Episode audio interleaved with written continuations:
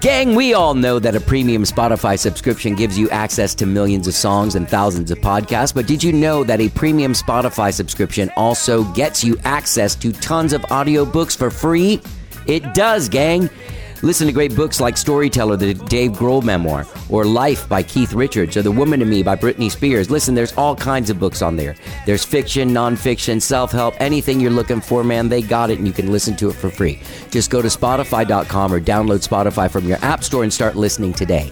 That's Spotify. Millions of songs, thousands of podcasts, and now audiobooks available with your premium subscription. Spotify.com. Let's get down. Hey, gang, I want to thank you for listening to this episode of How Did I Get Here? I know you have a lot of choices out there, and the fact that you're listening to this episode right now is not lost on me, so thank you. I'm not sure what platform you're listening on, but whatever platform you're on, give us a follow. And if you like what you hear, leave us a rating. It takes just a second, and it means the world to me. Plus, it really helps the show. So thank you in advance. And remember, the last 100 episodes of How Did I Get Here are available on all streaming services. Now, enjoy the show. And you may ask yourself, well, how did I get here?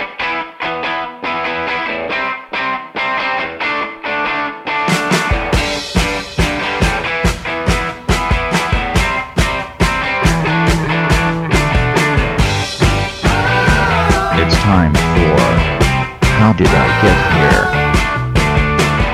And now here are your hosts, Tommy Maldi. When we talked, All right, hello, I'm Johnny. I'm your host. Welcome to the show. I hope you guys all had a good weekend, whatever it is you did this weekend. I'm actually doing this intro on Sunday, Super Bowl Sunday. I'm doing it in the afternoon, so I have no clue who won. I probably won't have any clue who won if I was doing this on Monday morning, to be honest with you, unless I checked out the news and saw what happened. Um, anyway, I hope you guys all had a good weekend. I had a good weekend. I uh, actually went to. Uh, went to San Antonio or someplace in the hill country just outside of San Antonio to play a show with Skyrocket last night. It was uh, the uh, great, uh, San Antonio Greater Chamber of Commerce uh, gala. And there was a room. We played the after party, which started at nine. The event started at five thirty. This is going to explain a little bit. The event started at 9:30 with a sit-down dinner and speakers and presentations and this whole thing.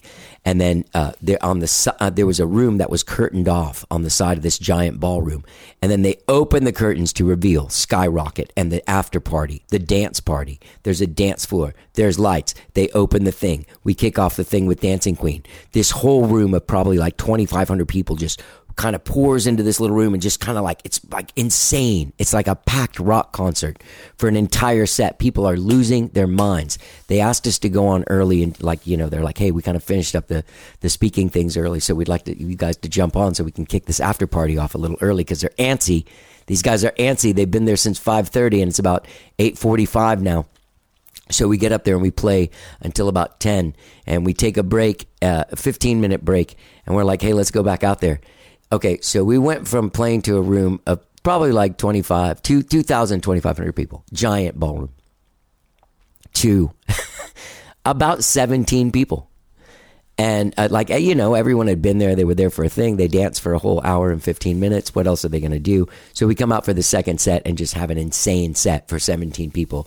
It was super fun. And that those, in those instances, skyrocket, like we, we get along so well. We've been doing this so long together that when it when it switches into when it switches gears into a smaller crowd we kind of do things to entertain ourselves and do things that we wouldn't normally do like we, we don't do it as straight laced as we would normally do not like we go insane and play terribly we just kind of give a little bit more drama to the show so it was a really really fun show everyone had a great time and gang i want to let you know that my other band my brand new band happy land we're resuming our residency for the next three Mondays, starting today, the day that this podcast comes out, which is Monday, February 12th. Skyrocket plays tonight at uh, at the Saxon Pub at 6 p.m. And uh, Happy Land, for those of you that don't know, are legendary country and Americana artist Kimmy Rhodes her son Gabriel Rhodes, amazing songwriter and, and producer. We've worked on a lot of music together over the last few years. A lot of the music of mine that's come out, I've written with him and I've, I've recorded with him and stuff. Uh, the great Sean Pander, who's a great singer songwriter as well. We have an amazing band that's Harmony Kelly on bass, Louis Rhodes on keyboards, and John Chipman on drums. We play at 6 p.m. at the Saxon Pub here in Austin, Texas, right before Bob Schneider. It's been a great time uh, playing with this band. We've been in the studio recording this last week, and it just it's it's really a lot of fun. The name is exactly what the band is. Happy Land, baby. It's a great time. No drama. No uh no, no you know no news. No Bono speeches. No uh no media talk. Just music, good times, making each other laugh, and the audience uh, having a good time. So come on out, Saxon Pub, 6 p.m. tonight. February 12th or the next two Mondays. Now, after February, we're taking hiatus for a few months until summer. We're going to be releasing some singles and stuff, but everyone's going off to do a bunch of stuff. So that's what happens when you have a great band like that. Everyone's in demand individually. So we will reunite and start playing public shows again in the summer. But come on out to one of these Mondays because it'll be a great time. All right? It's a great band, Happy Land.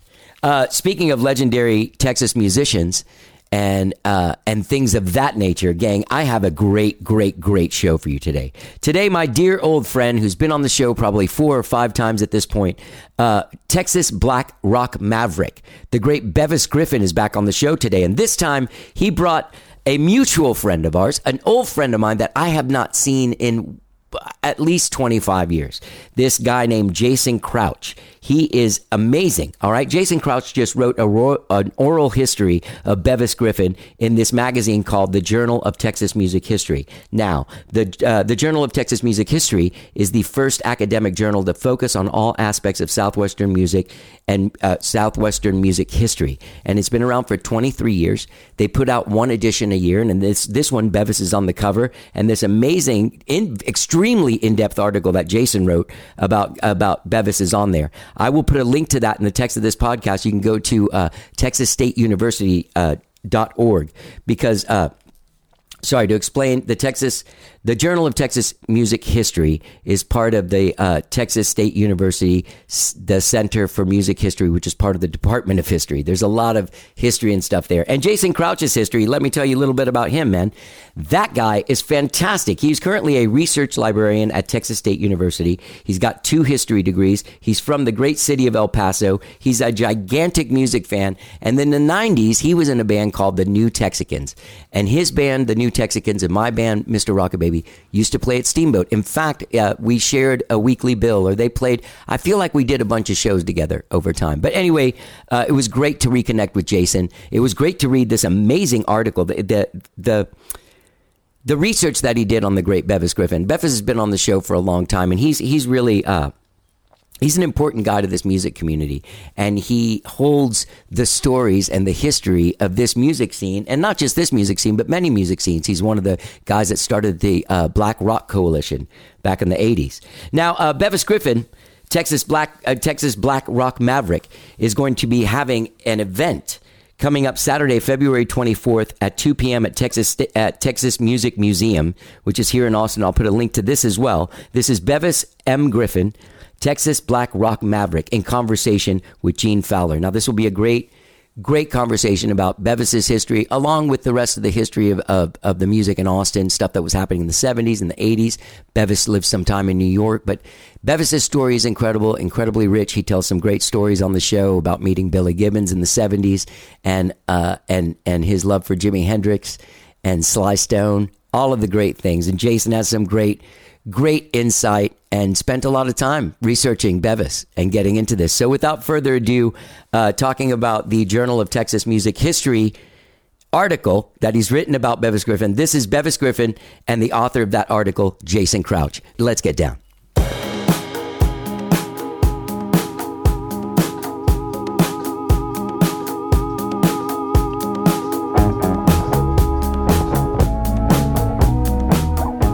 So, man, uh, B, C, D, E, F. It's great to have you back on the show for probably your fifth or fourth, fifth, sixth time on the Probably uh, show. Many times. Fifth or sixth. Yeah. And Jason, what a great surprise. I saw your You're name gonna on have to the give me a email. jacket. Yeah. You know what I mean? I know we should start giving out robes. Um, I have not seen you in so long, but the new Texicans always have a warm feel. Anar and I actually, it was a long time ago, but we had a whole conversation about like, remember those guys? yeah.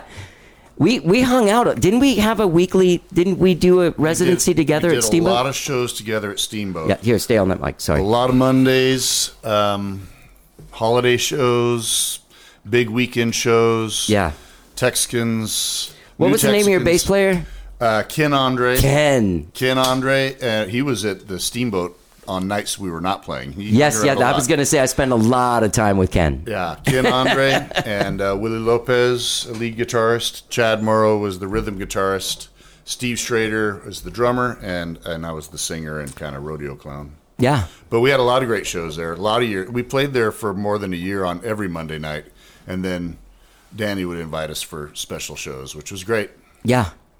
Yeah. I miss that band. Those, that was were good times too. Absolutely, and and I'll tell you, uh, one night Mr. Rocket Baby unveiled uh, starfish and coffee, and we were just we But were Prince, outrageously awesome. jealous. Yes, because we'd always talked about doing a song off of Sign of the Times, and that one was perfect for y'all. It was perfect. You and it's like a Richard. children's song. yeah, it was fantastic.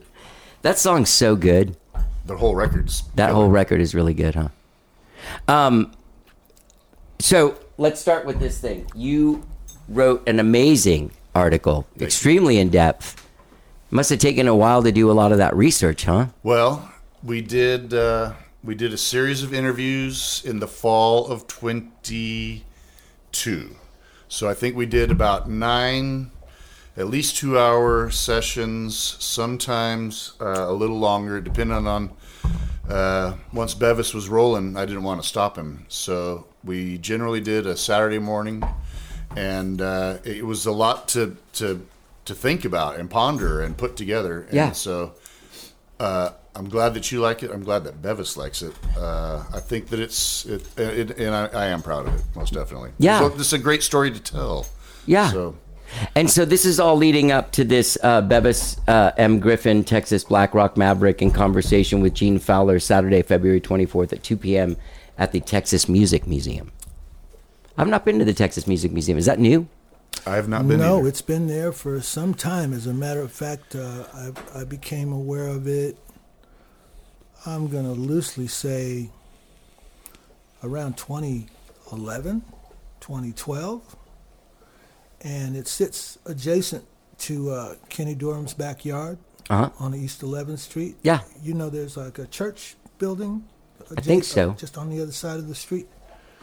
And that's where it's oc- that's where it's occupied. Oh, that's so great. I can't remember the circumstance that actually drove me there, but um, once I became aware of it, I went for a visit, Yeah. and I, it was really striking because it was uh, curated by this uh, uh, musicologist professor. Um, Clay Shorkey, Clay, Uh-huh. Clayton, Dr. Clayton Shorkey, you know,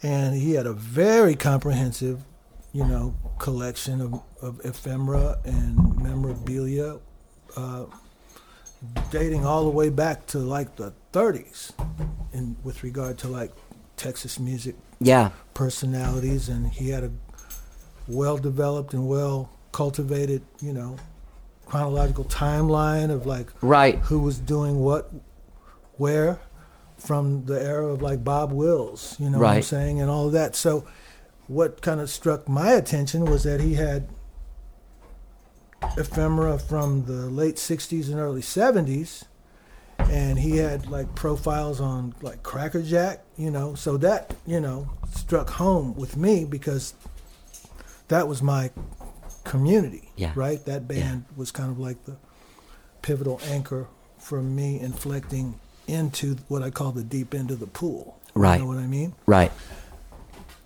But he had like so much documentation from like the obscure blues and jazz, African American blues and jazz artists of Austin, indigenous Austin origin, Right. you know, of course, you know about people like Dr. James Polk. Of course. You know, but we're talking about, you know, people that kind of surfaced briefly in the 90s or I guess in the in the late 80s early 90s like the Grey Ghost you know who had a residency at the Continental Club I know. via Steve yeah he was like a barrel house blues pianist I, I mean, I, I Like- just don't know who he is. like- I'm just There's- giving yeah, you yeah, the yeah, short yeah, story. Yeah, you know Grey Ghost was like a contemporary of like Pine Top Perkins Right, okay. right Yeah, He was yeah. like Muddy Waters yeah. colleague and everything. But Grey Ghost is like from that ilk, like Roosevelt Sykes, Right. and a whole you know slew of really you know incredible. Uh, s- uh, let's just say you know, Delta influenced pianist Right. you know, which is a whole lexicon in itself. Sure. anyway, Dr. Shorkey had this just amazing uh, amalgam, you know, of personalities that had roots in Austin. You know what I mean? So There is that whole thing of the way that Austin music is presented. It starts at the Armadillo, kind of, and like a little bit before, like they, what's the place that was down? I can't remember the name. Vulcan? the Vulcan gas. yeah, Vulcan company. Gas. Yeah, and then and then Armadillo. But there obviously was music here before that. Yeah. Well, the the, the the the crux of that conversation is kind of the thing that spurred me Right. to want to at least make my story available. Uh, because one thing I was really con- con- conscientious about Johnny was that I was really, let's say, personally enamored of the way that Austin had a tendency to embrace these like elderly like blues Yeah. we call them legends or pioneers, you know, people like Hubert Sumlin Yeah. from the classic chess records era Yeah. had eventually migrated here just due to the magnetism of Antones. Wow. And I've often tried to magnify the fact that Antones was a real paradigm shift for Austin, in my opinion, equally as much as the Armadillo World Headquarters. Oh, 100%. Right, Yeah. because yeah. I was literally boots on the ground from day one. I Right. remember what Sixth Street was before Antone's Right. opened its doors. I knew Clifford Antone casually when he still had the deli, little deli yeah. operation up on up on uh, Lavaca Street, 15th and near 15th and Lavaca. That, Their right? family. yeah, sandwich because I place. Was, Yeah. a lot of people don't don't connect the dots, but I was really highly social inside of the what I call that nascent Austin blues clique. Right.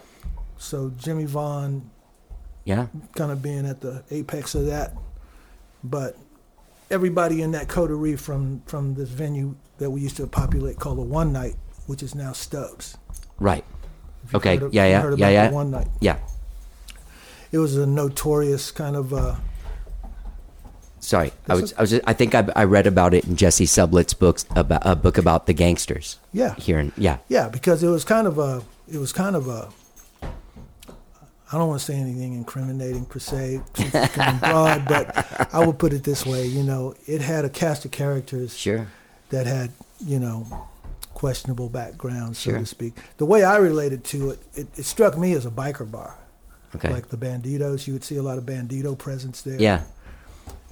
But the place itself was just so eclectic. It was just bizarre because you'd walk into this place and it was, you know, that whole row of that whole block of 8th Street where where um, Stubbs sits now at that time was nothing but a, a, a, a series of little shambolic secondhand Yeah. s- salvage type businesses Right. of various description, either electrical or plumbing or Right. this, that, and the other thing. So s- right on the corner sat the one night spelled K N I T E. We should have told you a lot right there, right? and it had, you know, a suit of armor outside by the door, like the way that people used to post the quote unquote wooden Indian. Yeah, yeah, you yeah. Know, what it had Yeah. a suit, a coat of armor. They have one of those at the Saxon Pub. Yeah, Yeah. well, they had a real one there. Yeah, yeah. You know what I mean? And then you go in, and the ambiance was just, just like Sanford and Son. It's the only way I could explain it, right? Because it had all sorts of just brick-brack hanging from the ceiling That's awesome. literally. Yeah. You know, well, anything that they could cause to defy gravity long Yeah. enough. Lawnmowers, like things that theoretically would have been insurance, you know, liabilities, bro, were like nailed or glued to the ceiling. You know what I mean? And it just gave you this real surreal sense of anti gravity. You know what I mean? Yeah. Yeah. Yeah. Yeah. But long story short, Jimmy Vaughn had his his band The Storm. They were kind of an anchor um, residency there. Every Monday they would have a Blue Monday. That's Okay. what they call it. And that brought everybody out of the woodwork, you know, because they were extremely popular. Although you know, outside of Texas, Jimmy wasn't really recognized Right. to the degree he would become in the '80s. Sure. You know what I mean? But everybody already had kind of like knighted him as like the The guy. godfather of the blues scene Yeah. in Austin for whatever. it's- So, but the coterie of people that were there, because at that time, like Paul Ray of Paul Ray and the Cobras was playing bass in the Storm Okay. with Jimmy Vaughn. This was before Keith Ferguson ever came t- to Austin. He's from Houston, though, right? He's from Yeah, yeah, Houston, yeah, but he yeah. came to Austin literally straight from San Francisco Wow. interesting story. So, you know, I was already self expressionistic. By the time that I got here, I'm already trying to do this uh, hybrid of like Jimi Hendrix and Sly Right, right, with no money. right. yeah, yeah, yeah, yeah, yeah. So I'm, you know, putting my looks together, you know, from s- from Goodwills and Salvation Armies, and I'm I could I could do some primitive sewing, right? And I would I would just do a Frankenstein situation on a ball gown or this that and the other Yeah, thing, yeah. and make a vest out of it, or you know, I could wear any women women's pants, Right, right, Because I yeah, had like yeah. a 28 inch waist back in those days, you know. I was It's like Mr. Rocket Baby stole all of our our whole trip from like '70s Bevis. yeah, well, you could, s- you know, you could say, but you know, I was I was already heavily tracking Jimi Hendrix Right. and Sly as influences Right. while I was in high school. Right. And to backtrack, you know, I was already smitten with the British invasion when it started in 1964. I was 10. Yeah. You know, so I wasn't like late to the party, right? Like I, Right. I got on the bandwagon as soon as Ed Sullivan dropped. I want to hold your hand. I'm right there, and I'm in the mix. And of course, growing up in Los Angeles, the uh, AM radio was homogenous, and they would play pop music, like Right. Frank Sinatra or whatever, alongside rock and roll, alongside R&B. Oh, really? Alo- yeah, it was all in the same playlist If it was on the charts, if it was would- on the charts, yeah. you know. So you Wow. could you could hear the Everly Brothers and James Brown in the same That's amazing. one hour cycle. Yeah. So that's how I developed a real, what I call you know, um, broad appetite Yeah. for music because I had exposure to it in a way that was Sure, sure. unfiltered. I say all that to say, going back to Keith Ferguson, right? So I'm kind of looking like, uh, you know, a different sort of Skittle in a bowl of Skittles. Right. Yeah. Right? It's like, yeah, I yeah. didn't know they made that color of Skittles. Right, right. Yeah. And a friend of mine said, I want you to meet this friend of mine named Keith. He's from San Francisco. He's really cool, like that sort of thing. My buddy's name was Drew Pennington. Drew was kind of involved with the with the rough with the rough crowd, with the so called, you know, Yeah. contingent, right? But he was a harp player and he was friends of Jimmy Vaughn and all these other things. He was from Lubbock. That's a whole nother series of conversation, right? The, like the Lubbock influx versus the Houston influx Sure. versus the Dallas Fort Worth Right, right. influx. Yeah, yeah. But That's that's the that's the chemistry or the DNA chemistry of the Austin music scene. Correct. Like those th- three uh, indigenous markets. Right. So so I'm, I meet this guy Keith Ferguson. Well, first of all, he's got like swatches of pink hair and pink pink woven in. uh, You know, his hair's got swatches of color, like Todd Rundgren. Yeah. you know what I Yeah, mean. yeah, That's the yeah, only yeah. thing I could Yeah, reference yeah, it to. yeah. There wasn't a lot of people doing that Right, right. at that time, and he had this really great like shag haircut, like this beautiful British Rod Stewart level shag haircut, right? Yeah. And he was glam. Yeah. You know, he was wearing Asian kimono. You know, had the gypsy look that I was emulating. From Right. Jimi Hendrix. He had that whole thing going, bangle bracelets, and he had tattoos, Right. Yeah. We've which had a lot almost of time. nobody, Nobody did. at no. that time. He had the Lyle Tuttle style sailor tattoo. Right. You know what I mean? Right. But a whole nother story. But anyway, I, I'm, we we met. Hey. And Oh, we, no, go ahead. And we connected, just kind of based on the fact that like, oh yeah, okay, so you're a peacock too. Yeah, I can kind of Yeah, do yeah, that. You yeah, know yeah, what I mean? yeah. Now, of course, he's like seven years older than me. Right. So if you're 20 and you meet somebody 27, they seem like they're 47. Right. Right. yeah. No, I know exactly what you mean. Yeah. know what I- yeah. Yeah. I know what you mean. But one thing I did have was a good instinct how to just kind of like shut up and listen and not like show my naivete to the point Sure. to where I get kicked out of the circle. You Right. know what I mean? Of course. I look like I belong there, so they let me hang. Yeah. You know what I mean? But what I'm saying to you is that there's Keith and me looking like Hendrix acolytes. Uh huh. on stage, Jimmy Vaughn has got like long hair, straight, looking like Ozzy Osbourne Oh, really? from the bil- from the debut Black Sabbath album. Yeah. Yeah. Yeah. Right. That's wild. You know, just wearing like jeans and a t-shirt. He's not, you know, he's not super retro Jimmy yet. Right. Right. You know what right, I mean? Right. Playing with his head down, and if you close your eyes, it's like.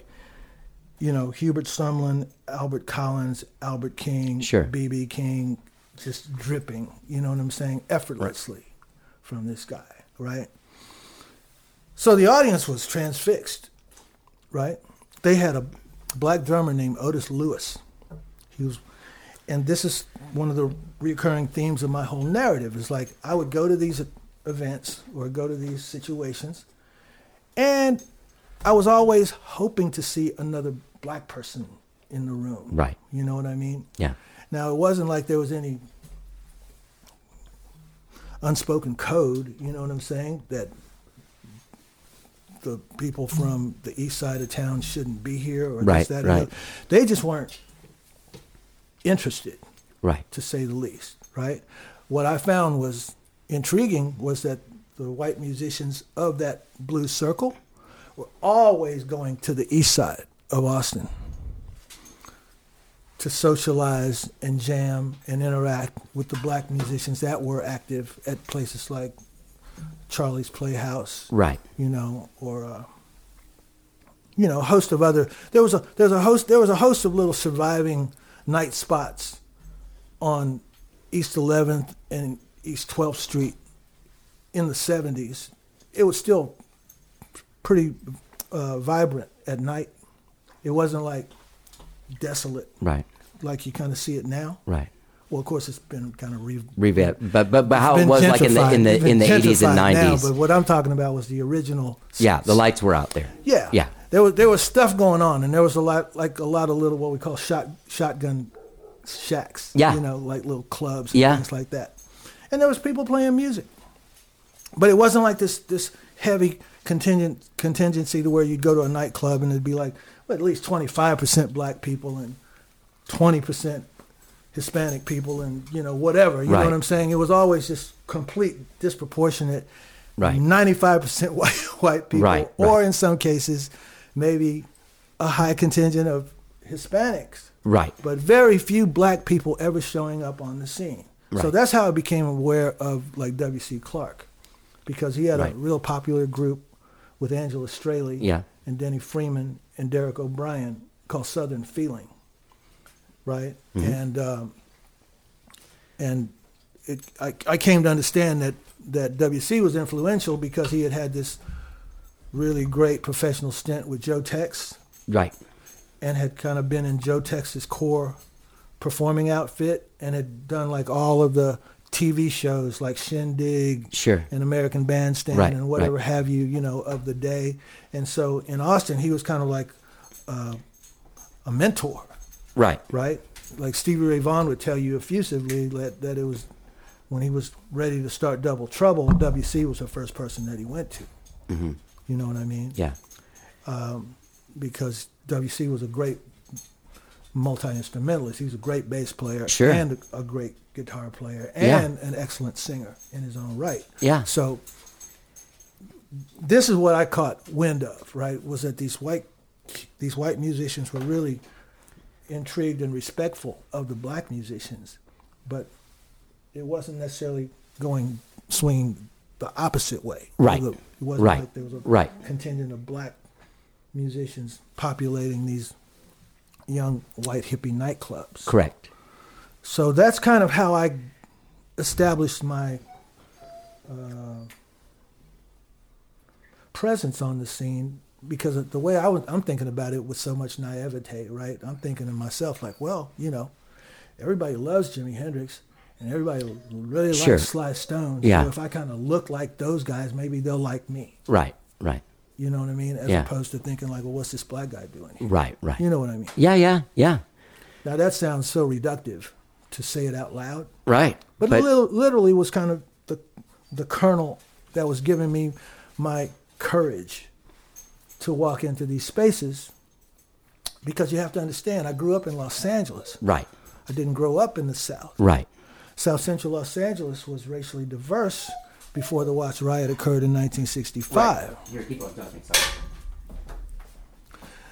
And so I didn't have any sort of trepidation about moving into spaces that others may or may not consider to be predominantly white. Right. Right? Like to me, it was just a club Right. or it was just uh, a jam or Right. whatever the situation was, right? But uh, the irony of the situation was, like I said before, uh, I have to give a lot of credit to the um, instinct and the tenacity of the people like Paul Ray and Jimmy Vaughn and Derek O'Brien and Angela Straley Correct. because they were not just tourists Right. right? Right. Like they were friends with Right. these people at Charlie's Playhouse or at Alexander's. Sure. Alexander's was a barbecue joint, you know, way out on Manor Road. And that was literally the first time that I saw Jimmy Vaughn play a live performance with Kim Wilson before they officially did the formed Fabulous Thunderbirds. Thunderbirds. That's awesome. You know what I mean? Yeah. So let me ask you this real quick. Sorry, uh, not to derail everything, uh, but I just kind of I want to get to this this Texas Music Journal and kind of talk about what it is that that it's about. Like uh, this is the 23rd year of this. From what I understand, yes, sir. Sounds right. You do one a year then. I this- think it is one is annually now. It Okay. might have been biannually in the past, um, but it is yeah. It's a it's a big deal once a year now, uh, and And it's pub- published in on on in print, uh, literally, and then it comes out soon thereafter uh, in a digital fashion. It's weird that it's, you have to say it's in print now. Um, but that's part of the the Texas. Uh, uh, sorry, the Center for Texas Music History at the Department of History at this at the Texas State University. Texas State, absolutely. Now you're part of that department. I am not. I work in the library, but I am a product of the uh, the history department. I have two degrees from Texas. I saw State. that. and so um, when I was doing my my master's in public history, Dr. Jason Millard uh, did. Uh, well, I had to write a paper for or a Texas music history class Okay. and um, everybody else was doing like Willie Nelson and you know kind of, and I was like, well, I had three people in my mind. I had uh, Miss Lavelle White, Jody Denberg, and uh, Charlie Sexton. All three were customers at uh, the Green Mesquite, where I've worked since 1996. I still work there one day a week. And uh, so Jody came in that afternoon that I got the assignment, and I asked him about Miss Lavelle. He's like, "Well, she never really tells you what you want to hear, Right, right. when you interview her." And so I thought, okay, well, I'll, I'll think on it a little bit more. And later that weekend, Charlie came in, and I asked him about it. He said, "Okay." So I wrote this paper for class, and I I got an A. I Congratulations. finished the class.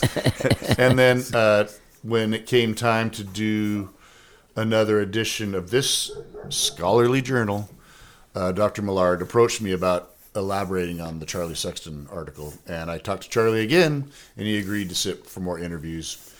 Oh, Um, that was fortuitous that, that that one did well because actually Bevis read it and thought he liked the style of the of the article, and so that's why he kind of handpicked me to do. I wasn't really, you know, on Dr. Millard's radar at that point, but uh, it worked out. And actually, I, I knew Bevis already. I haven't told this story to anybody else. Oh, good. But Bevis used to come to eat at Green Mesquite once in a while. And he had bonded with Tomas. Uh, who works there still, uh, Tomas Cardenas, and uh, you had taken Tomas to see Death, I think. Yeah, we we've been on a lot of excursions together because he's a hard rock ac- acolyte. Yeah, you we- know? Uh, well, we talk music all day long at Green our Sea. real bonding, we- our real bonding though was over um, the darkness. Oh, you and Tomas. Yeah. Yeah. Yeah, well, I mean, that's what we do. That's what everybody does in every restaurant in Austin is we talk Yeah. about music, well, between the times that we're running food or maybe Yeah. movies. But so I knew Bevis, but he didn't know me by name, I don't think. So uh, when we started making uh, uh, an appointment to to talk about the article, I told Bevis, I was like, what do you say we meet at Green Mesquite? This is all via text or telephone. He's like, oh, that's perfect. That's great. So I went to the restaurant ahead of time. I wasn't working that day. And uh, he came in the door. I was like, hey, Bevis, what's going on, man? How about, can I make you some tea? And he's like, yeah, I'm going to meet somebody here. And so I let, I let him go through the whole thing. He sat in the booth and I'm talking to him. And he started to look at his watch. He's like, well, I'm meeting somebody, but I actually don't know what they look like. And so. So I was able to I was able to punk him a little bit. I was like I sat I sat down. I was like, well, I'm Jason Crouch, and so we had a good laugh about it in the moment, and then uh, and then we got down to business. It was classic. Yeah. And started doing the interviews. That's awesome. So is this the event uh, on the 24th? Is that tied in with the with the Journal of Texas Music History? Is it just separate? No, it's most It's, um, definitely it's yeah. it's to promote it. And again, uh, Dr. Jason Millard will be there. Um, who is the the host that night? Well, Gene Gene Fowler. Gene Fowler. Gene Fowler. I know that name. he is a very deep and he's a very deep um, he has a very deep and extensive knowledge in texas music history okay. the the thing that attracted me to gene was that he's a contemporary of my coterie of friends from the generation that i walked into so there's a let's just say the people that were in cracker jack Right. you know, they were seniors when I would have been in junior high Right. school Right. or post grads. You Right, know what I mean? right. So Gene is like from that era, but he's I think his roots are in Dallas Fort Worth area. Okay. So he knew all those guys like the werewolves that I, people that I would mention like in articles of passing that were influential in the glam scene. Yeah. People like Gary Myrick, you know, Yeah. who later came to prominence as a solo artist. Uh-huh. You know, uh, but Gary Myrick was was uh, in a group called Smiley with uh, my good friend Jimmy Randall, who was the bass player that eventually joined JoJo Gunn. Oh yeah. Yeah. Yeah. Right, um, Crackerjack, you know, had a, a great guitarist named John Stahaley that got uh, cherry picked to come join the band Spirit. Right. So there was this period i- around 1971, 1972, where I'm literally starting to see people make a step Yeah. from the club scene to the, To the- national Yeah. or Stage. international Yeah. stage. You know what I mean? ZZ Top were already starting to make their noise. Sure. You know what I mean? And but I had met Billy Gibbons while I was still in high school. That, wa that was one thing that I found interesting in the article was I didn't I didn't realize that I didn't realize what a, they were they loomed large for you. ZZ Top. Yeah, they were a big influence. Yeah. Uh, insofar as like, I'll put it this way. I didn't really realize that. You know, when you talk about uh, that day where you have like an epiphany, Sure. and it seems like the lights go on, Yeah. where you make that what I call that heartfelt commitment to yourself, like this is the shit that I'm going to do for the rest of my life. Yeah. It was really the making that transition as a very young and green and you know wobbly, you know, drummer Yeah. in Wichita Falls, Texas. Right, right. Because you know how it is, right? You, for the uninformed, it's hard to play music until you learn how. Right. Yeah, it is real hard. You're right. It's like a weird thing, and then all of a sudden you cross a line, and you're like, "Oh, thank God!" Mm-hmm. And then Yeah. it becomes fun to play music Yeah, because yeah. now you have craftsmanship, right? Yeah. Well, it was about that point where uh, the whole confluence of my cognitive ab- ability, right, thinking, well, I think I can, you know, but you're only as good as the next band that you see. Right. in your mind. Right, If right. you're a drummer, the whole thing is always a cage match. Right. Because you know, your biggest fear is you're going to find somebody that's way more talented than you are, has way more chops than you Sure. have, and then you're going, oh my god, you know, what, Yeah. what am I going to do, right? Yeah.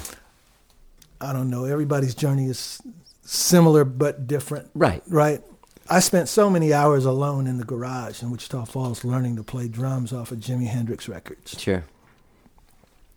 that it took me a while to learn to decompress and start to like settle down and get into my pockets. Right. Right. Right. Yeah. Because I was so preoccupied with trying to get these complicated poly polyrhythmic Yeah. Yeah. Yeah. things going Yeah. on that Mitch Mitchell was doing. Yeah. Right. Because I thought that was what Jimi Hendrix wanted. Yeah. I want to play with Jimi Hendrix. Right, right, right. That's like Right. That's my aspiration. Right, Right, I'm right. going like I want to play with Jimi Hendrix because, man, he's he's really going to dig me. Yeah, because yeah. we kind of look alike. Like that's sort of thi- you know what I mean. Like oh my god, right? So I was on this mission.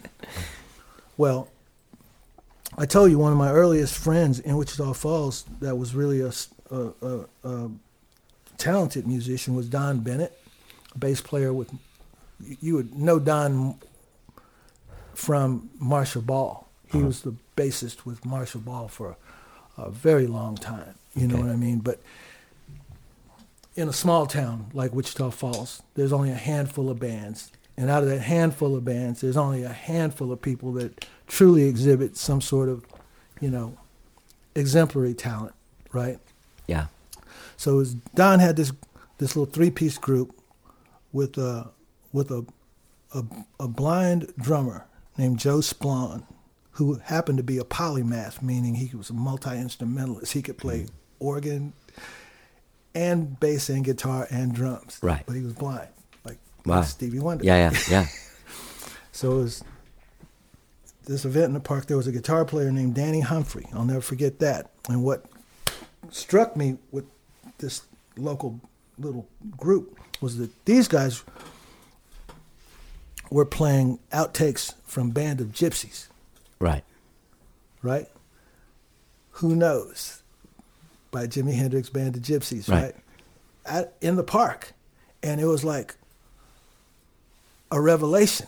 Yeah. Like, I didn't even know about that album yet. You know Right, what I right, mean? right. I was, I was like, Yeah. what is that music that you, you know? And they're like, oh, this is Jimmy. And I was like, oh my God. Yeah. anyway, so it's got a new thing. We're connecting the dots, right? When I, uh, when I started socializing with that group, Yeah. they were kind of already on the local track and they knew who the other bands were like front street warehouse or there was a regional band that used to tour around the what we call the texoma area like north texas Sure. Mm. and southern oklahoma called baby and they were kind of like a demonstrative show band kind of like a grand funk railroad Yeah. type thing you know what i mean Yeah. and everybody was a buzz about baby you know what i mean Yeah. they had panache Yeah. right? Yeah. So there was a teen center that opened in the summer of 1971. It's the way I recall, because I would- I'd graduated from high school and I had come back from Los Angeles temporarily, preparing to go to college. And I had started jamming with my buddy Jimmy Siraj that was in my s- uh, summer school class because I graduated high school when I was 16. And I had a part time graveyard shift at a FM radio station in Wichita Falls called KNTO, Mm-hmm. right? And it wasn't a it wasn't a designated format because it was literally like midnight till three in the morning. Right. So you just had the freedom to My play whatever you job was wanted. basically to play these commercials, right. right? Yeah. put these cassettes in to play these commercials Right, right. on time. That Right. was like my job. Yeah, yeah. And what I played was nobody gave a damn like what I Right. played. Right. Of course. Yeah. So I was that's the playing coolest. everything from like Pink Floyd, you know, Yeah, yeah. Amagama to Parliament Funkadelic, Yeah. Yeah. of course Jimi Hendrix records, Yeah. whatever. I came across this ZZ Top record, ZZ Top's first album. Brown Sugar, the song Brown Sugar. I heard that song, I was thinking like, damn, that sounds like John Lee Hooker, kind of, Yeah. you know? Because I knew about the blues because my dad was from Mississippi and he was a blues aficionado. He had we had blues records in the house. Plus, in the barbershop, he had owned in Los Angeles, a lot of these blues players would come in and out of this barber shop like a revolving door because it's just the opposite side of the block. Right. So the blues were like a second language to me, right? It was my dad's music though. It wasn't like my music. It Right. was my dad's You music, found yours. Right. Anyway, this Easy Top record struck me because I thought, wow, man, the guitar playing is so cool. The drumming is like so cool on this record. So as a drummer, I'm really attracted to any record that's got a really great drummer. You know, Yeah. Cactus with Carmine Appice or Yeah. Vanilla Fudge with Carmine Appice, you know, the Who records. Mitch- I like the, the big, loud, banging, you know, busy drummers, you know, Yeah. like that was the thing that really uh, intrigued me. Well, this Easy Top record went in high rotation with me. Yeah. right? And I was like, man, these guys are funky, man. It's really... So lo and behold, that summer, ZZ Top is playing at this bowling alley that had been converted into a teen center called Yeah. Kickapoo Canico. And they came to Wichita Falls. They were pulling a trailer, a U-Haul trailer, in a station wagon. I don't know, like a, I can't remember what the vehicle was, but it was like a big, like a Olds, like a Olds '98 Right. station wagon. Right. Wasn't a van. It certainly wasn't a bus. No, they were doing it in a station wagon. Yeah. Yeah. You know what I mean? I'm glad I missed that era. That sounds terrible. All those bands like that, like the Beach Boys and like the Beatles and stuff. They're like, yeah, man, we came here and we drove across America in a station wagon. You're Like, Jesus Christ, that sounds terrible. so I was all stoked up, and it was being promoted by the one. We had one cool record store called Rip Off Records in Wichita Falls, and there was one head shop in Wichita. Falls. Is that where everyone got like everyone? It was like it was like the the salons of Paris, right? That's where everyone with like an open mind that was thinking Totally. forward was yes, One Totally. source. hanging around the black light know. mushroom posters. And you could get your get your tickets. Your tickets were like three dollars. Yeah. You know what I'm saying? To see ZZ Top, right? And um, so I went early, thinking that um, you know maybe maybe we could get a slot as a little opening act or something like that. You know, at least I was going to go early and see if I could check the band out before it got crowded. right. I already had that much savvy, right? To know that if you get there early, at least you got a 50 50 chance of making a connection. Right. So sure enough, the band was there, and I'm asking around, well, which one is Billy Gibbons? And blah, blah, blah, you know. Because I'm looking for a black guy. Right. Yeah. yeah. You know, you couldn't really tell from the illustration on their debut album. You know what I'm saying? No, Like, but what it's, it, the sound of his voice is not like some white dude from Houston. No, but I was uh, Look, I'm in my head. I'm looking for a, a, a black musician, Right. right? You know, well, there he is, like right over there. And at this point in time, Billy was sporting like a really short, conservative Yeah. haircut. Yeah. He had little, little spectacles on, like Yeah. John Lennon. You Yeah. know what I mean? And uh, he was clean shaven. Yeah. I use the expression he looked like a. There was a lot. Wichita Falls had a famous, a popular, a, a very famous uh, Air Force base called Shepherd Field. Right. Shepherd Air. Yeah, yeah. So these airmen used to come on the weekends for furlough or whatever, and come over to the east side of Wichita Falls, you know, looking for action. I'll leave it at that. Yeah. And a lot of times they'd get rolled because they just stood out Yeah. as like marks. Yeah. You know what I'm saying? So I was, I was like, man, this, this guy looks like an airman, man. Like, what is going on? You know? but anyway, I got up the courage and I settled over at him and I said, uh, I said, so you you sing for ZZ Top? He's like, yeah, I'm Billy Gibbons. How you doing? Like, you know, and he was just nice, friendly, you know. Yeah. He's looking at me, he goes, one of the first things he says is, man, you kind of remind me of Jimi Hendrix. It's like, why did he ever want to say, why did he ever want to say that? You don't say. And then he goes on to tell me that he knew Jimi Hendrix, had toured some with Yeah. Jimi Hendrix, and was telling me these stories about him and Jimi Hendrix getting naked after a show, and and they had a bunch of sheets like hung up in a in a backstage area or whatever, and somebody had like spray paint, and they were supposed to do like these tone paintings and just this eclectic stuff. Now with Billy, you, you kind of never know like when he's just like taking you Yeah, yeah, out yeah. there, right? Yeah. But anyway, I'm just like all ears, you know Yeah. what I mean? Like with You're Beta. one person away from Jimi Hendrix at this Yeah, point. you know yeah, what I yeah, mean? yeah. And so um, we start talking. I said, "Well," I said, uh, "He goes, you know where we can get some Mexican food?" I was like, "Yeah, I, you know, Yeah, I know, yeah. I know. Let's, you know, I'll show you." And we, you know, got in the uh, station wagon, went downtown to this little Mexican restaurant downtown. Had that food and got back, and then of course now it's getting near showtime, right? And they're gonna, they're- they're, they're wrapping up their sound check, so to speak. And he said, "Well, you know, we got a little drum set. We got a little drum kit set up in the in the backstage area, you know, because it wasn't even a green room, you know. It's like Yeah. some utility closet or some shit yeah, like yeah, that. yeah.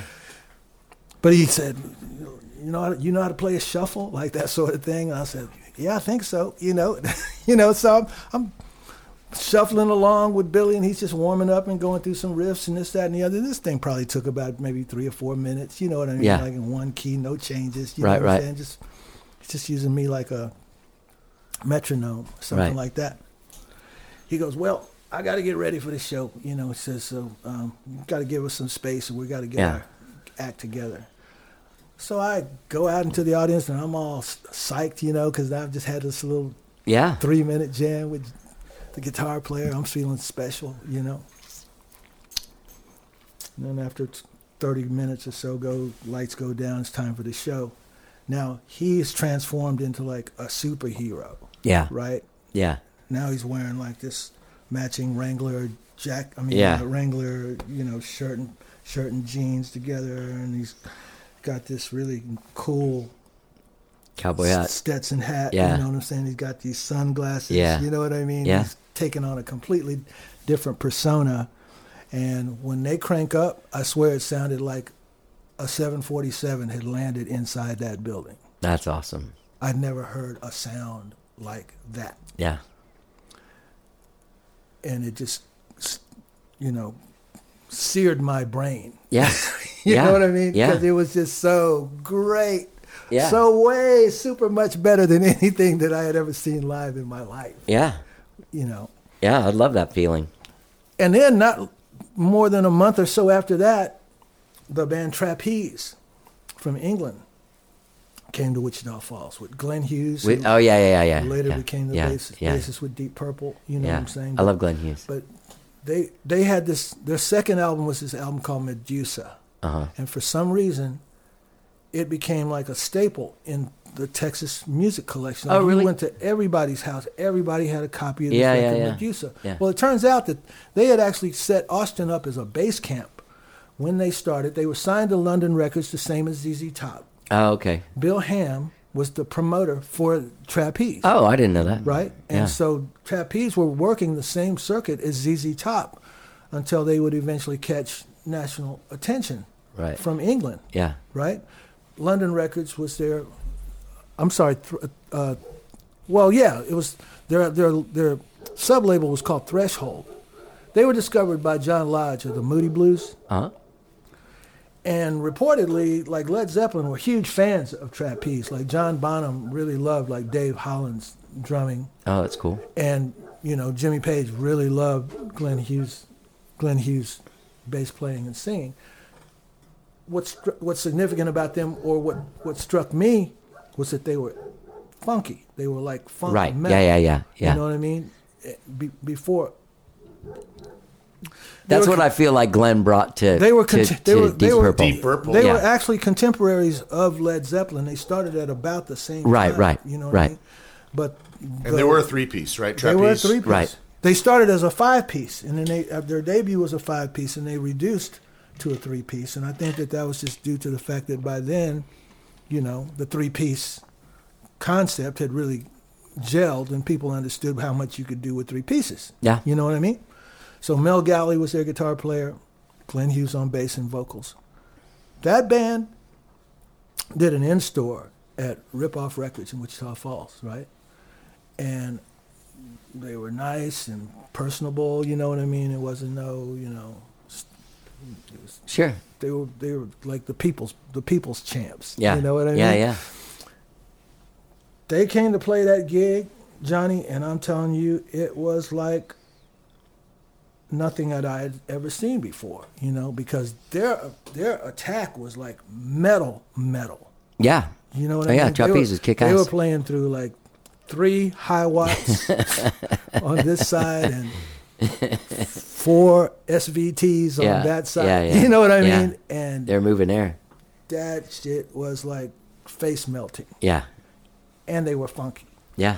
So those two events in close proximity to each other kind of like instilled in me, like, okay, now that is the way that it's supposed to be done. Yeah. And everything else kind of paled in comparison until I saw Crackerjack. Right. Let's change this stuff. Yeah. Um, let me ask you real quick. Sorry to bounce back to this, but there's a, there's a couple things I did not get. If someone wants a physical copy of this, where like Waterloo, where do you get? no, this? no, you um, You you, have to can order it? appeal directly to the um, to the department, and they'll send you one. Okay, I'll put the link to the website uh, to the your. Uh, Uh, Yeah, they'll mail you one. You can get on the mailing list and get it every year. Oh. you don't have gonna to sign up. subscribe or anything like that. Um, they have back issues, but they do post them online. And uh, Bev said that it's, it's online now since February one. Yeah, So the there's- there's article the- in its entirety with the images, yeah. which are the images are, are, really champion. awesome. They're Do- superb. You, you Bevis, like uh, you, do you- I mean, do you? Are there more of these photos? Like, do you have a giant shoebox or something? Like a big box of like, because it. Also, you were the You- coolest looking guy in all of Austin music history. You know, well, thank you so much. That's that's very kind of you to say so. No, you are. But the, but All the, the Like you and Stevie. but all the, the but eras. the little girls understood that. Yes, they did. so, Uh, you asked me a question though. My sister passed away just recently, and Oh, I I'm found sorry. a complete treasure trove of you know pretty rare photos from various eras because she was a real you know She kept her stuff. she yeah she kept it you know um, that collection that I shared with Jason was just stuff that uh, I had managed to salvage. Unfortunately, I had a really devastating house fire in 1979. oh, that sucks. Yeah, during the era when Raoul's was just starting, Uh huh. and I lost like all my worldly goods um, in a fire. Yeah. So it's you know before the digital era, it's Right. real hard to recapture those things. But what I'm hoping is uh, with the advent of the internet, once I can get to a point, I can actually start to put some blast out Yeah. for people that might have like miscellaneous photographs from the good old prehistoric that's days. that's one of the nice surprises on uh, on social media. Someone will post something, and there's your cassette from 1993 or whatever. Hmm. Mm-hmm. Sure. Yeah, Yeah, my my my current endeavor right now is to. Uh, I've been working to really kind of uh, generate uh, enough significant regional press, uh, let's just say notoriety in terms of to display public interest to a publisher for my For a book. for my book, Yeah. Memoirs of a Black Rock Maverick. Yeah. I've been working on that for roughly four years with another colleague, Dr. Thomas Stanley from George Mason University in Oh, great. Washington D.C. You know what I mean? So. Yeah. I think I sent you, and I may have sent you the outline for the book. I don't know if I did or not, but uh, we, you know, we Maybe. got like a, a what you call like a syllabus. Uh, an outline. Yeah, it's uh, it's a chapter outline. Okay. You know, and the other side of that coin is, I don't want this story to just kind of fall into the margins. of Sure. strict academia. Yeah, You know, I really feel like I've got a story that is not only entertaining but enlightening yeah, at a emotional and spiritual level. Sure. You know, because uh, it's kind of similar in, in one respect to like the concept of Cameron Crowe's book, uh, Almost Famous, Mm-hmm. you know.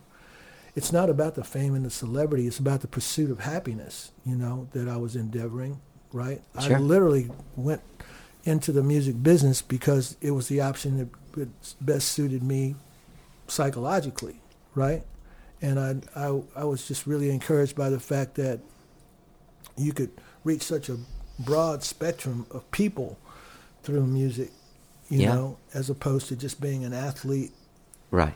I mean, I'm kind of hardwired for competition, Yeah, and uh, had I been gifted, you know, with a different type of physicality, I probably would have been uh, in sports. Yeah, you know Yeah. what I mean? Because that Yeah, this Bevis Griffin in the '70s was not a fucking sports star. As a little dude, he weighed probably like 93 pounds. I, yeah, bro, you know, I don't, I don't think I really started to gain like muscle until I was about 23 or 24 years old. Yeah. You know? I literally went into bodybuilding regimen. Oh, really? Yeah, because for the longest time I was asthmatic. when Oh, I was- really? When I was a child, growing up in Los Angeles, pre E EPA, Yeah. the smog had me kind of under duress. You know what I mean? So Yeah. when I'm when the that's one of the good byproducts of moving to Texas was that it alleviated my asthmatic condition. Right. And then, so I'm considered like a late bloomer, you know? Sure. And I was going, I went into what I call my ugly duckling phase. So instead of being, you know, this little s- scrawny lightweight kid, I decided I was going to get into like the Arnold Schwarzenegger thing. Yeah. You know what I mean? Yeah, yeah. And sure enough, you know, muscle started to pop up, you know what I mean? And I was using it as also to augment like my drumming in terms of just like stamina and power. Yeah. I took an athletic approach to that Yeah. the one of the things that really kind of curtailed my drumming trajectory was that I saw the great Mahavishnu Orchestra with John McLaughlin and the incredible Billy Cobham Mm-hmm. Yeah. on drums. Yeah. And Billy was built just like a a linebacker. Yeah. Right? Yeah, yeah, yeah. Huge bicep. 100%. You know what Yeah, I mean? yeah. And was just the most amazing percussionist. Yeah. And it just kind of made me just wilt. Yeah. You know what I mean? Like Yeah. his skill set was just so far above what anything that I could have. um, I understood how guitar players felt the first time they saw Jimi Hendrix. Right. I can't. I can't do this. it was that. Yeah, that guy's doing something I'll never be able to do. It yeah. was that, right? Yeah. So it was Steve Metter, the guitarist of the Werewolves, Oh, yeah. that really kind of planted the seed. Like Bev, you should you should consider singing. You got a really good voice. You really know how to dress. Girls like you. If I were you, I'd think about to it. the front. That sort of thing, you know.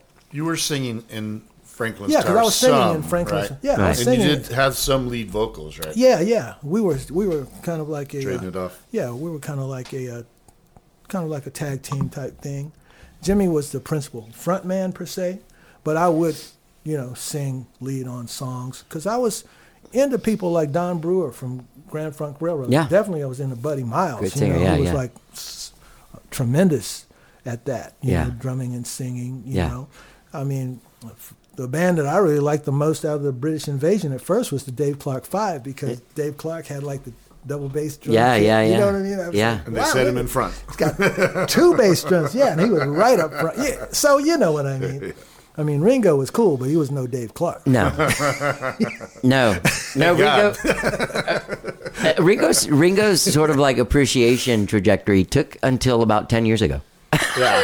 Yeah. That like most people started going like, "Oh no, no, he's really good." yeah. yeah. Like Charlie Watts, same Yeah. type thing. You know what I mean? people like, "Oh god, yeah." Uh, yeah. That, that those those guys are are rhythm aces. What uh, are you are you are you doing any management now? Are you working with anyone? Well, to be honest with you, I'm not. I'm kind of I'm kind of in a holding pattern because I most recently had gone, as you well know, had gone into a series of endeavor with education through the School of Rock. Right, right. right? And that was really illuminating for me because I found out it really was something that I was passionate about. Yeah. You know what I'm saying? Yeah. Just being able to work up close, because you do it. You Yeah. know, being able to close work up close and personal with with uh, young talents is a is a blessing. You Yeah. know, and to be honest with you, Johnny, you know, I say this with all humility, you know. I got close enough to the sun to grab that brass ring. It wasn't in the cards for me for a multiplicity of just reasons. You Sure. know what I'm saying? It took me down a dark path of depression for a few years because I'd gotten so close when I was I know had the this feeling. Record, this yeah. record deal situation with Jack Douglas and EMI Records. I mean, Yeah. with Jack Douglas, yeah. right? The One of my producer favorite producers. my producer, the producer of the Aerosmith records, Yeah. which were, were like a cornerstone of inspiration to Yeah. me, you know, and and of course his great work with John Lennon and you know Cheap Trick and myriad others. I Yeah. mean, he was the engineer on the New York Dolls debut album. Yeah. You know what I mean? So my point was, it had taken me seven years to navigate my way to a position of capability to where I attracted Yeah. noti- notice of that magnitude. Right. You dig what I mean? And and the cards were I've told you the story before, but the Yeah, yeah. cards were on the table and everything was all set and it looked like I was just going to make this big leap into the national stage, you know. And then it didn't happen and that in confluence, you know, with a personal tragedy where, you know, my father was killed in a gun accident or a gun incident with with my mother, you know what I'm saying? And this whole thing the whole two things collided Yeah. so unfortunately in close proximity to each other that it just was almost unbearable. Yeah. You know. I understand that. So, you know, it took me down some some rough roads with regards to you know just uh, substances and things of that nature because I really had a had difficulty getting my head focused on the truth. Sure. Like Exactly right. why did this happen? And there was, uh, and again, it was clouded with, you know, uh, managerial malfeasance. Sure. You know what I'm saying? And it just got so murky, Yeah. and it's just difficult to talk about it. Yeah. So I internalized it, you know, and it took a good, I'm going to say it took a good, you know, four years for me to just start to see vestiges of daylight, you know. It wasn't until I was doing this project with uh, Stephen Doster um, to kind of benefit Alejandro Escovedo called the Cosmopolitans. Mm-hmm. Because Alejandro had an unfortunate incident where his, Yeah. you know, his The uh, Hep C.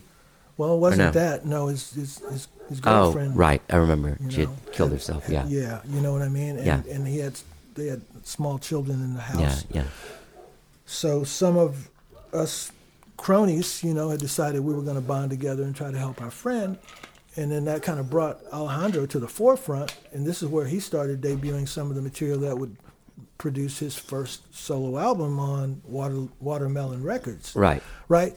Uh, The best thing that happened out of all of that for me was that I met my wife That's awesome. at Steamboat at one of the debut shows of that series. I met my ex-wife at SEMA. and uh, I met my wife at Steamboat.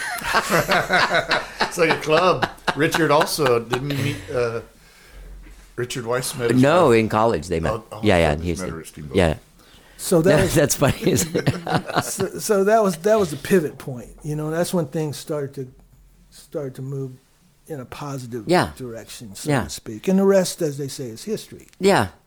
It, there's a there's a tremendous relief when I mean there's something about going for the brass ring that that I I believe is is worth it and everyone should definitely try to take their thing as far as they can. That come down is really hard, but that when you wake up and you're like, oh shit, I can still make music and do whatever I want and not Oh, yeah. yeah Yeah. So It's- you know, no one took anything away from me Right. you know what I mean No, I mean, you know, your your your your ego and your pride you- Right. will certainly put you into some awkward psychological spaces. it's also everything is is is one in a million like Oh, yeah. like getting a record deal is one in a million then once you get that record deal if your record even comes out that's another one in a million you know what i mean and if if you get to go on the road and you know, like it's all just one in a million and you, Just you know dumb luck sometimes. very, yeah. I was just somebody was I was being interviewed yesterday by a young person talking about like that very thing about music and I was like it's really interesting because it really isn't you can be the best you can. You can put all the hard work you want. You can you spend your life dedicated to this thing and just a, a it's there in front of you about to happen and then something happens that has nothing to do with anything that you've none of the work that you put has nothing to do with it. Total total outside and everything's gone in just a second and it evaporates. It's pretty weird. Yeah. On all levels, like all the way, like you've been getting a deal, like and then all of a sudden your manager disappears because no one told you your record's doing terribly. You so know, the interesting part of the book is the as- the- is is what I call the climb out of that hole, getting back to a point of vitality, right, getting back to a point of solid self-esteem without being self-aggrandizing, Right. Right.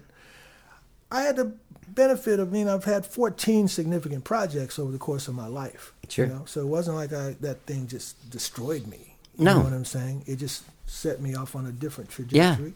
And I use the expression, as we, as we say in Jamaica, Jah see and no. You know, like God sees everything. You know what I'm saying? And Yeah. there's, a, there's a cause and a reason in every season. you know? Exactly. So y- what you have to do is just find your north your north star and put yourself in position to be as receptive to good energy and be able to exhibit good energy in all your daily interactions. It's the little things that really make people happy. Yeah. You know what I'm saying? Yeah. So going back to what I was talking about, School of Rock per se, right? Like working with a youngster that may look at me with a certain elan. You Yeah. Know, I'm I'm quick to let them know. It's like, bro, you know, I'm I'm itchy and scratchy just like you are. Yeah. You know what I mean? Yeah. It's like we're, we're all feeling the same Exactly. experience in this in this lifetime, and I want you to know that yes, it is beautiful to see people rich, famous, driving around in expensive cars and flying around in private planes. That's a beautiful thing. Does not necessarily mean that they are happy. That's exactly right. Yeah. Still you. You know what I mean? Yeah. So all I can say is I'm writing a document of my experience. Yeah. Hopefully it will get to a point to where it'll at least attract the attention of some individual that will find some significance Right. and reward to that the way that I received significance and reward from other individuals that have told me of their trials and tribulations and you know successes and perceived Sure. failures. I mean, I think the only failure is not trying, to be honest with That's you. exactly You're- right. You're not Yeah. really failing if you're trying. No. You know what I mean? No, and this this isn't up. It's it's like so much of it isn't up to us. You know, as far as like the big world and trying to be a brass ring, fly close to the sun kind of thing. Um, I, I was going to ask you guys. Speaking of your of your book, have you guys? Do you guys? There was a book that came out last year at the end of last year called "The Curious Mix of People." It's like Greg Beats and Richard Weimark wrote this book about like the the indie punk rock scene that was happening like uh, at uh, emos and and hole in the wall and these other places. And there's a back room documentary that heard uh, about that. is in the process of trying to get the music cleared for it. That Ray Segern and uh, this other dude d- did. I'm drawing a blank on his name, but there's a great Saxon Pub documentary. And uh, are you? Are, have you guys like? Is there any in the Texas music history? Uh, the Journal of Texas Music History. Are they getting involved in trying to? Because like, there's no Steamboat documentary. But let me. Can I ask you one? co- Sorry, sorry.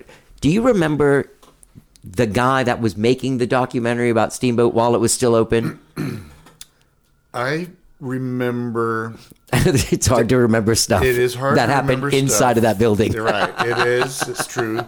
Um, Danny's son, Sean. Sean, yeah. He. I saw him somewhere, and it's probably been, it's been more than a decade ago. Okay. He told me that there was something in the works. I feel like that was even like a sample twenty minute. So do I. I Yeah. feel like I remember I that. feel like he even gave me a DVD that had like a proposal Wow. for it or something. But where that is in my menagerie, if I still have it, is a mystery. Yeah. Um, I used to see Sean on Facebook once in a while, but I haven't lately. He works at uh, South Austin Music. He's my godson. Oh, excellent! Yeah. Just excellent. Yeah, I he haven't I haven't ducked into South Austin music in decades. The proprietor came in the Green Mesquite not too long ago, and we had a Bill? really jovial talk. What was his Bill Walker. Yeah, he's a great dude, man. But yeah, I mean, why isn't there something about the black cat? You know, why Yeah. isn't there something? You know, Well, it's not about why. I mean, it's just a matter of somebody taking the initiative to do it from that but scene, there's which is no hard. time like the present because Yeah. resources are lost all the time. That's right. Whether they're people you can talk to or whether it's somebody's shoebox full of photos, you Right, know, right. or someone's VHS tape because they're like, ah, you know, they're going to toss it out. Stuff like that gets lost all the time. Just speaking from a historian's and archivist's Right. point of view, and it's unfortunate. But um, I think that the rise in popularity of podcasts Yeah. is some of the greatest places to capture some of that human memory. you Yeah. know, and to hopefully dovetail it with, you know, whatever media people still have underneath their bed or in their attic or Yeah. whatever it may be. Um, so uh, I'm sorry, that was there was a question in there originally.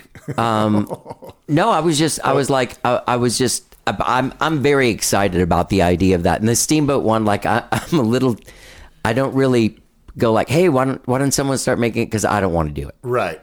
I don't want Well, to have to no, do it. no, I, I mean, I don't will- want to have to do a bunch of stuff. I'll Right. be interviewed for it happily, Sure. but I don't want to make Right. a movie. Put it all together. Um, before I stopped by Bevis's house this morning, I stopped by the Austin History Center, which does have some of your collections, right? Mm-hmm. Photographs in particular. Yeah, they got great ephemera over there of me. Excellent, man. I need to but check that out. For many years, they've been trying to move from the Austin History Center, which is the historic first downtown main library, into the Fock Building, which was like the 70s and 80s main downtown Okay. position. Yeah, yeah. Their the int- intention was for more than a decade for them to move all the stuff into that building so that they'd have room because th- their stuff just stacked up in there. It looks like a, a mad lab, Sure. you know, laboratory. Uh, They need a curator. they need well, they and they they kind of blow through some staff. I, I can't speak to that because I've never worked down there. But the plan was to move into the Falk building, which would be great because they'd have room, they'd have modern electricity at least, and air conditioner, HVAC, whatever. You know, to, re- to you got because some s- old stuff needs very specific you know environments to be preserved. Yeah. I drove by there this morning. I thought by now it'd be done, and it wasn't. Both buildings were blocked off with fencing, and, and they're so I don't know what they're doing. I I don't know anybody that works there now personally, but that is the great repository for you know uh, things from recent history that people are going to want to look at, not just to remember, but future researchers that want to know why is Austin the live music capital of the world, et cetera, whatever. We need to have some sort of basis for people to look at and understand. I know why. I found out a month ago from a guest sitting in that chair, Nancy Coplin. She was the one that came up with that. The live music capital of the world. Yeah. Yeah. Well, it's a great Yeah. motto, you know. Some people hate her for it. It's pretty awesome. Well, you know. I love I love how controversial that is. Like, I can't get a gig, and this is supposed to be the live music Right. capital of the world. And my thing is always like, what if you suck? Yeah. Like, I'm sorry. Right. like, I, I I've looked at all that stuff from both both sides. Yeah. You know, I'm I'm able to do that enough because I'm analytical enough that I I can embrace it, but I can also see the the, the cracks in the, the facade. You know. Sure. I mean, there's a there's I you know, man, I, I feel like there a lot of that the controversy that comes with that is the expectation that people put on it. Like, what what else do you want it to do? We got, we've got like healthcare for musicians here. We've got mental health care for musicians here. What the fuck else do you incredible. want? Right. Like, this isn't a welfare state. It's the music business. Well, like, I- you know what I mean? Like, go When- work for It's- it. Like, go fight for It's- it. That's a tough y- thing. you and I I are- feel like people are spoiled here. You and I are on the same real estate. you Yeah, I mean, I think because those are great this things. That's all I'm saying. M- My, and I, I really don't love sounding like grandpa. Neither do but I. The whole idea is like back in the day, you had to be good at your yeah, craft yeah. to get onto the stage. Yeah. Let alone what would happen after the fact. Yeah. Right? It's just a matter of just getting onto a stage with a spotlight on you required a certain level of accomplishment. Yeah. Now, it's all subjective to a certain point in time, but I can e- I can almost give you what I call a earmark. In my opinion, the whole thing started to slide sideways in the wake of the punk era because the bar got lowered significantly.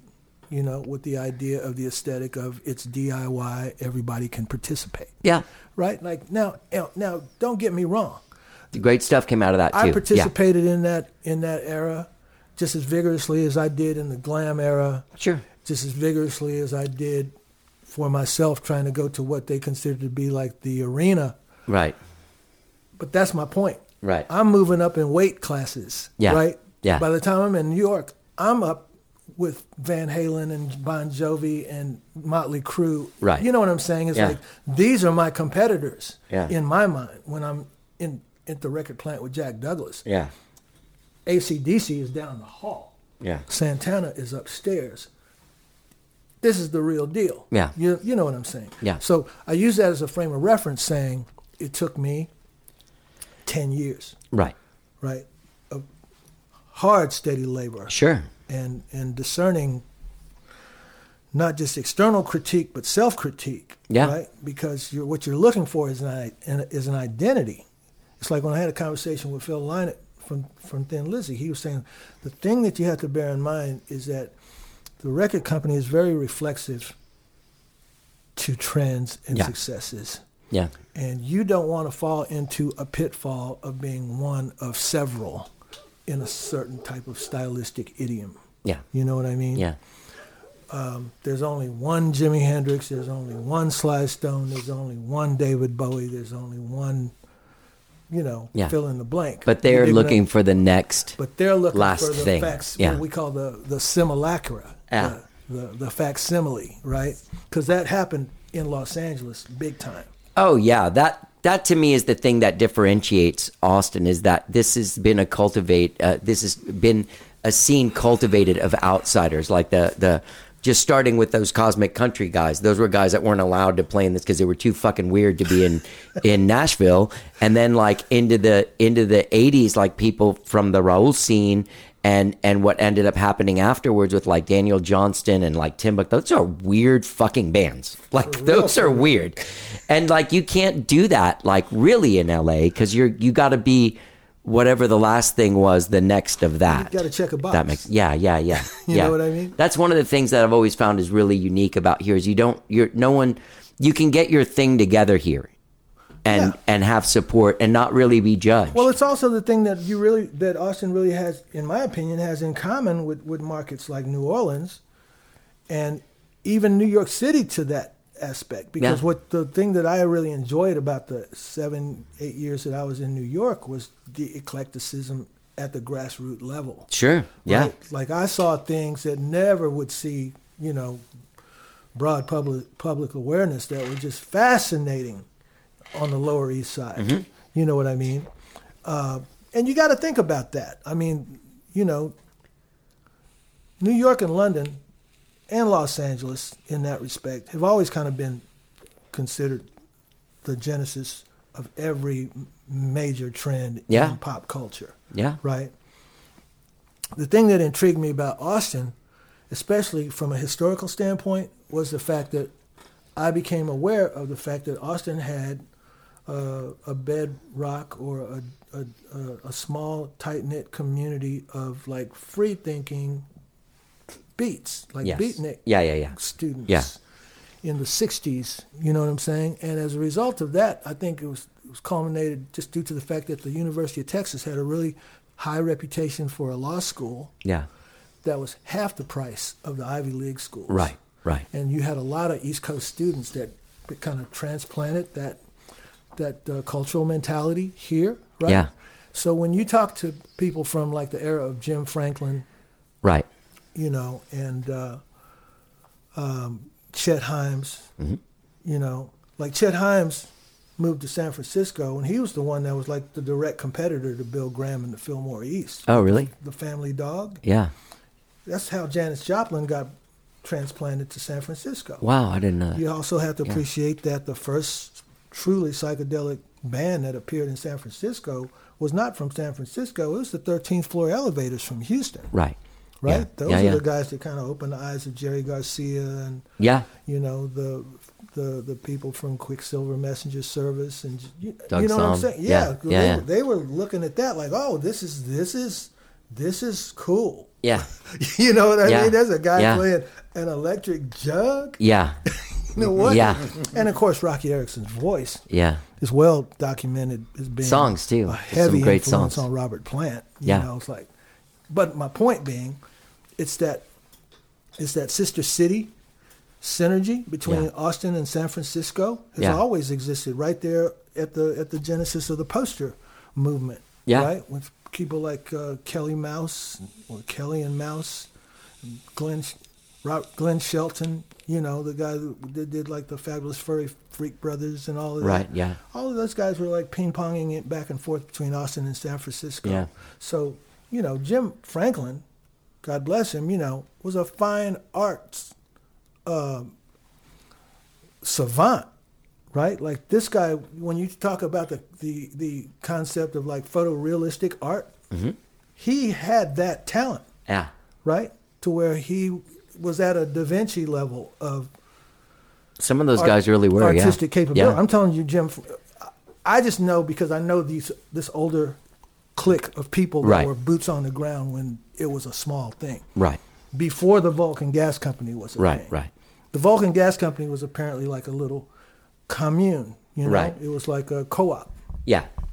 Yeah. right there on between third and fourth on Congress, right? I know about it well because Johnny uh, uh, Johnny Winter was was was a, had a residency there. Tommy Shannon, you know, Right, bassist, yeah. one of my best friends, and he's the guy that really kind of tucked me under his wing and let me be a fly on There's the a wall. great photo of you guys in that in your article. Yeah, well, Tommy, I Yeah. give a tremendous. How's he credit. doing? I believe he's doing well. He's Okay. just a little on the reclusive side. Yeah. You know what I'm saying? I don't. I, I mean, he's in the Rock and Roll Hall of Fame, so I don't know what else he would want to go out for. Yeah. you know what I mean? It's like you get to Tommy Shannon's the only person I know that's been like famous three times, three ti- three times. Yeah, yeah. Right? Because he was with Johnny Winter when Johnny Winter was like the biggest signing in record label hi- history. Yeah. 1968, And Woodstock. 69, right? Yeah, t- t- I mean, t- Tommy played Woodstock. I know. I mean, they, whatever the three years that that, that unit were together as a Yeah. Columbia act, you know, they did everything that you could do in the world of being a, a ma- Led Zeppelin was their opening act. Jesus. you know, it's like crazy. Yeah. Right? That's insane. And then you think about um, then you think about the the work that he did, uh, you know, with Stevie Vaughan. Yes. You know, I mean, in retrospect, and you got to appreciate from my point of view, uh, it's a little bit skewed because Stevie was a real good buddy of mine. Like we were like running buddies. Yeah. You know, we were we were thick. You know what I mean? Yeah. We all and what we had was that personal connection to Jimi Hendrix, right? Yeah. Yeah, he liked that he liked that I liked Jimi Hendrix and I liked that he liked Jimi Hendrix. Yeah. and we just liked. Jimi You both Hendrix. dressed like him. we both we both liked Jimi Hendrix together. Yeah. Except Stevie really could play. Yeah, you know yeah, what yeah, I'm saying yeah, like that, yeah, right? yeah. But even when um, he came into Ascension, as I had moved to New York, whenever he would come to New York to do whatever big event, I was one of the few people that he would just call routinely. Hey man, I'm- I'm at Carnegie Hall. You want to come Yeah, down yeah, here? yeah. You know, or, Yeah. Hey man, I'm doing the Letterman show or whatever. You want to Yeah, come down? Or, yeah. I'm at the Hit Factory or whatever's going on. Yeah. Uh, you know what yeah, I mean? Yeah. And that is the thing that really made me feel like I was going to take that next step because one of my best buddies had taken that step and Right. I had a tangible, Sure. Yeah. what I call bird's eye view of what it looks like from that side of the table, right? Th- yeah. I remember having that that thing happen during that steamboat time. Like fucking Sister Seven gets signed, Bob's band got signed, Vallejo got signed, Push Monkey got signed, and I was like, "What the fuck am I doing wrong in this fucking world?" Spoon got signed, Sixteen Deluxe got signed, and I was like, "What the fuck is going on?" And then finally we did, but it, it everyone had a disastrous experience Yeah. except Spoon. Yeah. except the dudes that were playing at the hole in the wall. Right. Spoon opened for my band One Fell Swoop at the, Oh, really? at the Electric Lounge. That's awesome. I, I remember that because I mean the the thing about me was I was I, I took this I took this attitude to where I was going to be mu much more flexible. Is that like mid '90s? Sorry. Yeah, it was okay. early Like '94, 90s. It was early '93, 90s, yeah, '94. Yeah yeah, yeah, yeah. I mean, making that first step, when I came back, I made my, I made my re-entry to music through Denny Freeman and Chill Factor, right. right? Which kind of took me different, down a slightly different trajectory because now I'm not presenting myself in the hard rock milieu, milieu so to speak. Right, right. I've taken a slight departure and I'm doing this thing that has more. Oh yeah, you of- talked about it in that article about like a grunge. well, more of a- no, it was or- like it was like a it was like a high energy R and B Okay. Oh, thing. You know what I mean? Because it was Denny Freeman, Sarah, right, right, Sarah right. Brown, Okay. and George Raines, Okay. and they were kind of like the they were like the fixture rhythm section or the the fixture house band for Antones at Yeah. that time. Yeah, yeah. Right. Denny wanted to take a, a departure from Antones. He wanted to move into a direction that was a little less blues restrictive Sure, sure. or blues idiosyncratic and I just had this attitude where I just thought about it like Pete Townsend, like maximum R and B. Yeah. You know. Yeah. Well, let's just take you, and all you got to do is turn that guitar up about three more decibels. You know what I mean? Yeah. Than you're accustomed to, and let me do the rest because I'm just going to take it to you know rock and roll land. Yeah. Right. And Yeah. This you got you're standing on a rock solid foundation with Sarah Brown J- yeah. and George Raines. Yeah, right? yeah, So yeah, yeah, How bad could it go? You Yeah. know what I mean? Yeah. It's like Iggy Pop with James Brown's band. Yeah. Yeah. Yeah. Yeah. it's like that sort of thing, right? Well, my point was I thought you were taking- going to say with Hunt and Tony. But- I didn't know who you were going to say when you said Iggy by Pop. taking by taking that step, it kind of broadened my um, exposure, right? Because Denny already had a following, right. you know, and and and his credibility, his musical credibility, came un, unquestioned or unchallenged, right? So all of that kind of washed on on me, right? Right. It kind of elevated me in a sense as far as at the local level, right? It's like, Yeah. oh wow, you playing with Danny Freeman? Like, oh my god, Right, You right. How did you, how did you do that? Like that sort of thing. So what I'm saying was, from that point on, I never said no to anything else that came across the table. Right. So, what was the thing you were doing that? Because I, re- I remember being at Steamboat and I remember being like was- downstairs and you coming down and talking to Danny and like me and Richard just sitting there stoned on the couch while you guys talked about you It playing may a have gig or been by something. that time. Uh, I don't know. See, by it took a little bit of time after the chill factor dissipated. Then I went back to rock, and I had this group called One Fell Swoop. Okay, that's the band. Okay. Yeah. As a matter of fact, Vallejo opened for One Fell Swoop at Steamboat. At Steamboat. Okay. The first time I ever heard. Right. about It might have been Vallejo. right when they moved to town. Yeah, it Yeah. was- they, they were yeah. brand they were brand spanking, new, you know. Uh, but Danny had always been supportive. Sure. Well, And- everyone. I feel like everyone was. I remember. I remember you like coming back on the scene, and I. I didn't know who you were, but you're all of a sudden like you were back. Like there was a hey man, Bevis is back. Hey, Bevis is coming down. Like I remember that kind of thing. Yeah, it was really nice uh, because, like I said before, I mean, I I, I was just tra- trying to to crawl through some emotional detritus. You know what I mean? Yeah, yeah. That really had me stifled because I at the this is going to sound ridiculous, but I felt embarrassed. Sure. I, dude, I know that. fe- I- a hundred percent, I know that feeling. You're like, I'm sorry, guys. I know you thought I was gonna. Yeah. You know what I I'm mean? not Bono. yeah, yeah, yeah. I, well, I felt embarrassed because I didn't have a, a solid rationale as to how it all went. Of course, south. yeah. You know what I'm saying? Yeah. I didn't find out, and I write about it in the book, but I didn't really find out what the threads of the real issue were until like 2009. Sure. Yeah. Yeah. You, Yeah. you know what I mean? So it's like being raped. Yeah, I know exactly. I yes, you're know, exactly not- right. not that I, I- I don't. I, I don't know what it's like to actually be raped, but to emotionally Yeah. and spiritually Yeah. raped. That's what yes. I mean. Yes. Yeah, not to buy yeah. Yeah. Yeah. Yeah. It's dramatic. Yeah. I mean, it is. It. It. it you know. I, I wish there was a different word to use, but there is that sentiment, that feeling of being violated Thank you. and being ripped off from the inside of you. Thank yeah, you. it sucks. Yeah.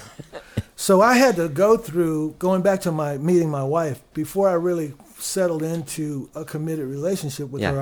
I, I, I went through anger management therapy for about six months, you know, to at least start to open up and Yeah. and express and and not just internalize these things, but put these grisly things on the table. You Right. know what I'm saying? Because I, you know, I'm not trying to be hyperbolic about it, but I was borderline suicidal for a little while. there's that feeling. I mean, you know, I just watched a documentary a couple of days ago about this band called uh, Material Issue from Chicago. Oh yeah. Really great band from the and that guy like I know that documentary you're talking about. they did three records and the third one did really badly and the guy just killed himself and you're like Jesus Christ, dude!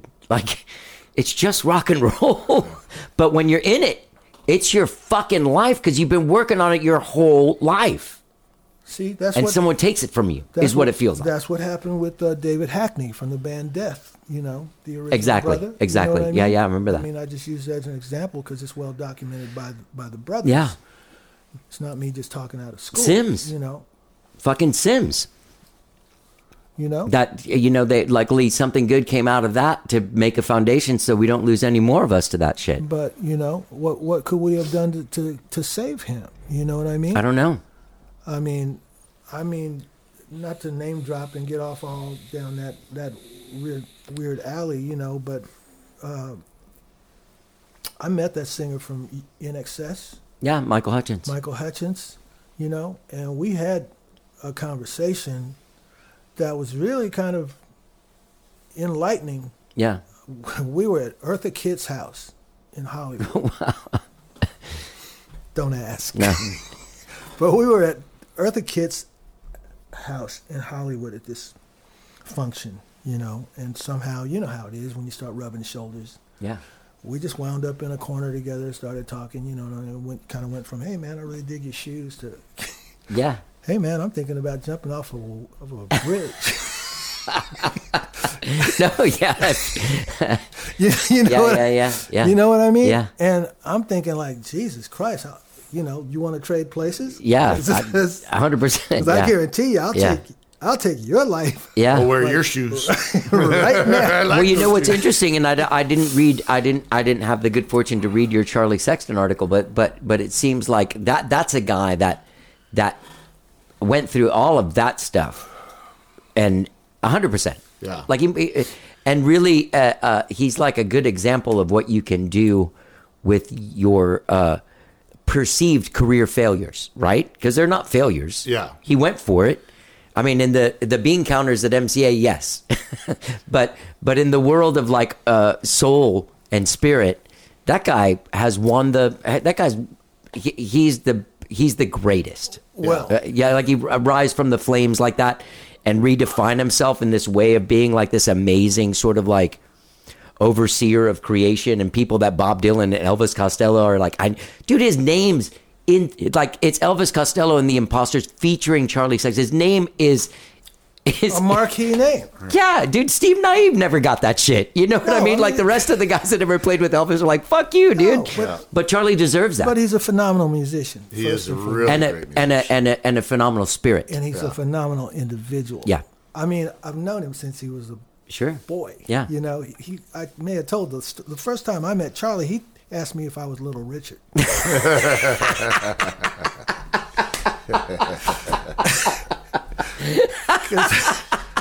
Because there was a period where I used to wear a pompadour. Yeah, yeah. style. This is when the Fabulous Thunderbirds went retro. Right, right. And the Stray Cats. were Little kinda like- rockabilly scene. the- Yeah, yeah. You know what I mean? So He was like that too. I went into I went into my coif, you know Yeah. what I mean, and I, I was digging it, right? Had Yeah. a pencil mustache and the whole nine yards, right?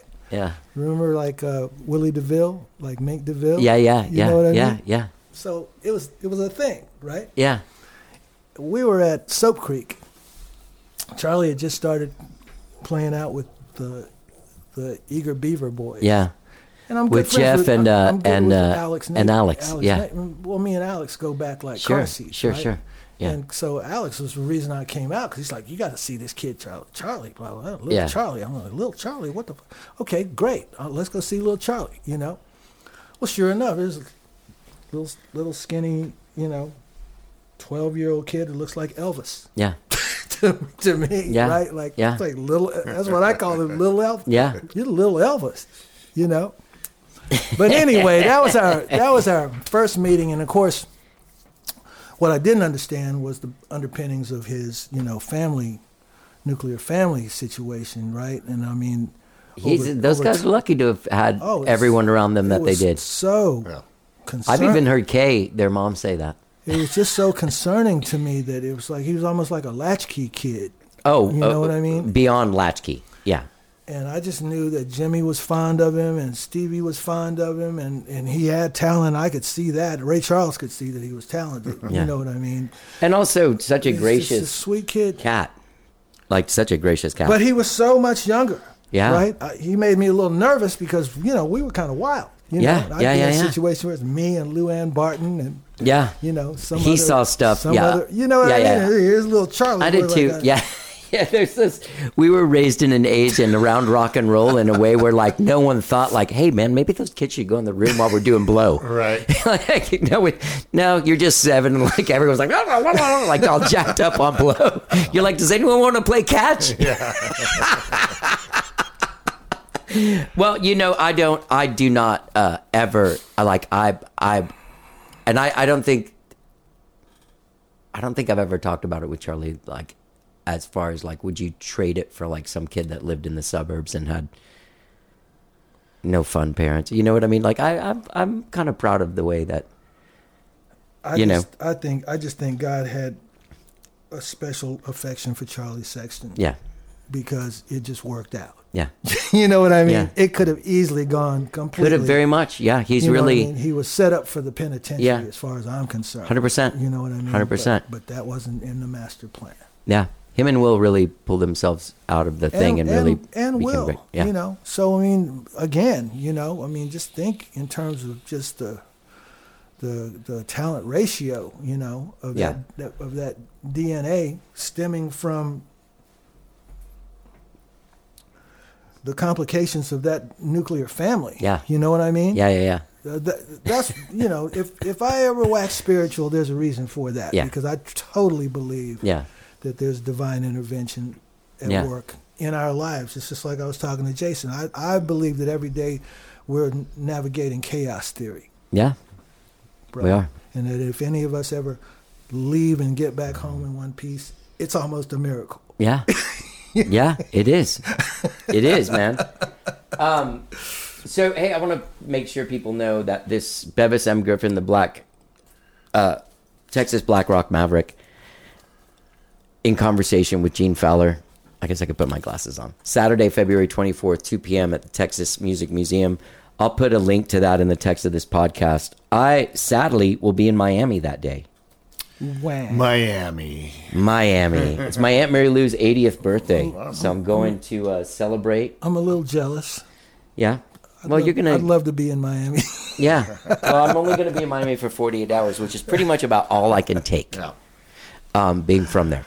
Um, that's where actually I know Richard from. Richard and I went to high school at Miami Beach Senior High Oh, School. together. really? Yeah. Yeah. Wow. Yeah. So I y'all ju- moved together to no, town. I- I moved to Houston and then he moved to Houston. He went to Rice and then I moved here and then he moved here afterwards. Cool. Yeah. Um, I actually just saw him the other night at the Saxon Pub. I went to go see a show there, and he was there. He and Kelly were there. Excellent. It's good to see him. Yeah, I used to see him at the Green, Green Mesquite, Mesquite, yeah. all the time, Yeah, yeah. you know, uh, and uh, watched his kids grow up and Yeah. the girls and and that's how I've actually kept in contact with a lot of people. I, I maintain one shift a week there What is? When is it? uh, at Friday lunches. Okay. Friday lunches and and Are you uh, going there now? Uh, no, I actually s- switched shifts. I'll be there tonight. Oh, for okay. Unusual command performance for serving dinner at four o'clock. Evening. but I mean, it's just it's it's kept my it's kept me in contact with people that aren't on Facebook or sometimes Right. just come in by happenstance. Yeah. A, a whole host of celebrities, as I just posted on my Facebook, Mojo Nixon would come in there almost every day during March. Sad He loss. was in bless, town. his, bless his heart. Always hilarious, always over the top, and, and yeah, uh, I was really glad I got to interview him last year 'cause that was easily the most I've laughed for an hour and twenty minutes. yeah. I mean, every time he's on, you know, So on. yeah. At the very And beginning of it, hilarious. he's like, "Hey, just know you can ask me anything," and I was like, "Yeah, you're fucking like, what? What are you not like? Everybody knows you're fucking insane. Like, what are you gonna say? That's like, Yeah, but it's a fresh way of saying it. Yeah. every time. yeah, yeah. Um, all right. Uh, the Texas, the the Journal of Texas Music History. This episode, or sorry, uh, volume twenty three is available now with this fantastic article about Bevis Griffin, uh, written by my other guest Jason Crouch. And you can go online and read all the previous issues, including the one With that I Charlie mentioned Sexton. About Charlie Sexton. But, Yeah. But stylistically, it's, it covers all Texas music. So you can read, you know, about Blind Lemon Jefferson or Little Joey La Familia or Big Band in Texas, whatever it may be. Uh, and the articles, you know, they don't just adhere to one style. It's not just Willie Nelson. God bless Willie Nelson, It's- but, you know. Yeah, it's hard and it's hard in Texas, especially uh, with the proximity to Austin. Especially putting out one volume per year must be pretty hard to figure out who's gonna. You'll have must to feel talk- pretty special. You'll have to talk to Dr. Millard. It's a it's yeah, an incredible I will. I, I I'm going to be talking to Dr. Millard next Thursday. Yeah. So yeah, Perf.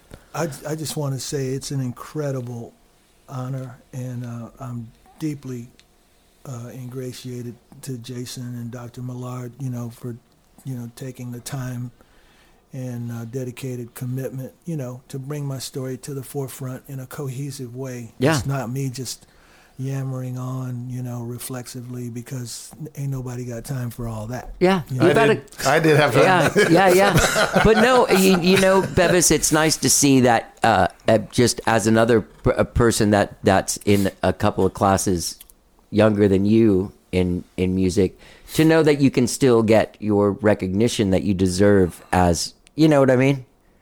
It's important. It's important that that your story be told. And I'm glad to see that it is. Well, I, I- I'm always deeply appreciative of you and you know your you know perennial brotherhood and and conge- Likewise. congenial uh, Yeah, yeah. friendship with regard to this medium and this vehicle because uh, you're I totally admire your show. It's incredible. Thank you. You know what I'm saying. Uh, the work that you've amassed, somebody hint hint should do a documentary on you. You know because the stories that you've amassed are Im- an, uh, an immense like public service. You know, Thanks, Because man. People really want to know, you know, the ins and outs of not just the music business, but the lifestyle of being an artistic craftsman. Yeah. you know, because it's. I, I I like to dispel the- the mythology that it's not all fun and games, but you know, once you put your shoulder to the wheel and get to a point to where it's in your wheelhouse, Yeah. you would never choose another vocation in your entire life. Never. You know what I mean? No. So I've wanted to, I'm at but this. you can't. Have you thought about being a mechanic? No. I- I'm at this point, and I just want to say this in the context of Black History Month. Yeah, yeah, yeah. To be to Yeah. be placed into a historic historical context is you know beyond my wildest imagination because I I did not go into this thinking like I'm going to be this exclusive individual in 50 years or whatnot. You know what I'm Right. saying? I was more geared up to say, well, you know, maybe in uh, by the time I'm 30, I'll be rich and famous, and maybe by, by the time I'm 40, I'll be dead. Yeah. I, I, Yeah, I yeah. just don't know, but I'm going for it, Yeah. pedal to the metal. You know Yeah. what I'm saying? So all I want to say is thank you, and um, I would just also advise the general public, you know, just be mindful of of the youth and especially youth and people of, of color and different ethnicity and never take anything for granted to the point to where you're you know assuming that a person is thinking one way or the other because you don't really know what's at the heart of a person until you sit down and talk to them It's true. Um, it's great having you guys on. Jason Crouch, pleasure. Bevis Griffin. Also, just in case anybody also, Bevis is like he says that he loves what I do. He's also brought me some fantastic guests in Death, who I also got to hang out with and watch the movie with you Yeah. in a special box with like uh, reclining seats, which was amazing, and uh, and then get to talk to them at KUTX and stuff. And also, uh, you brought me the legendary Doug Wimbish who's going to be in town going to be in town on the 19th on the 19th, with baby. the legendary living color yes. That's amazing. Are they with Extreme? yes Man, uh, s- uh, Living Colors, uh, uh, s- I've been seeing some of their videos and stuff. I'll, we'll end this soon, but uh, I've, I've seen Corey, they all play great. Corey sounds fucking incredible. Incredible.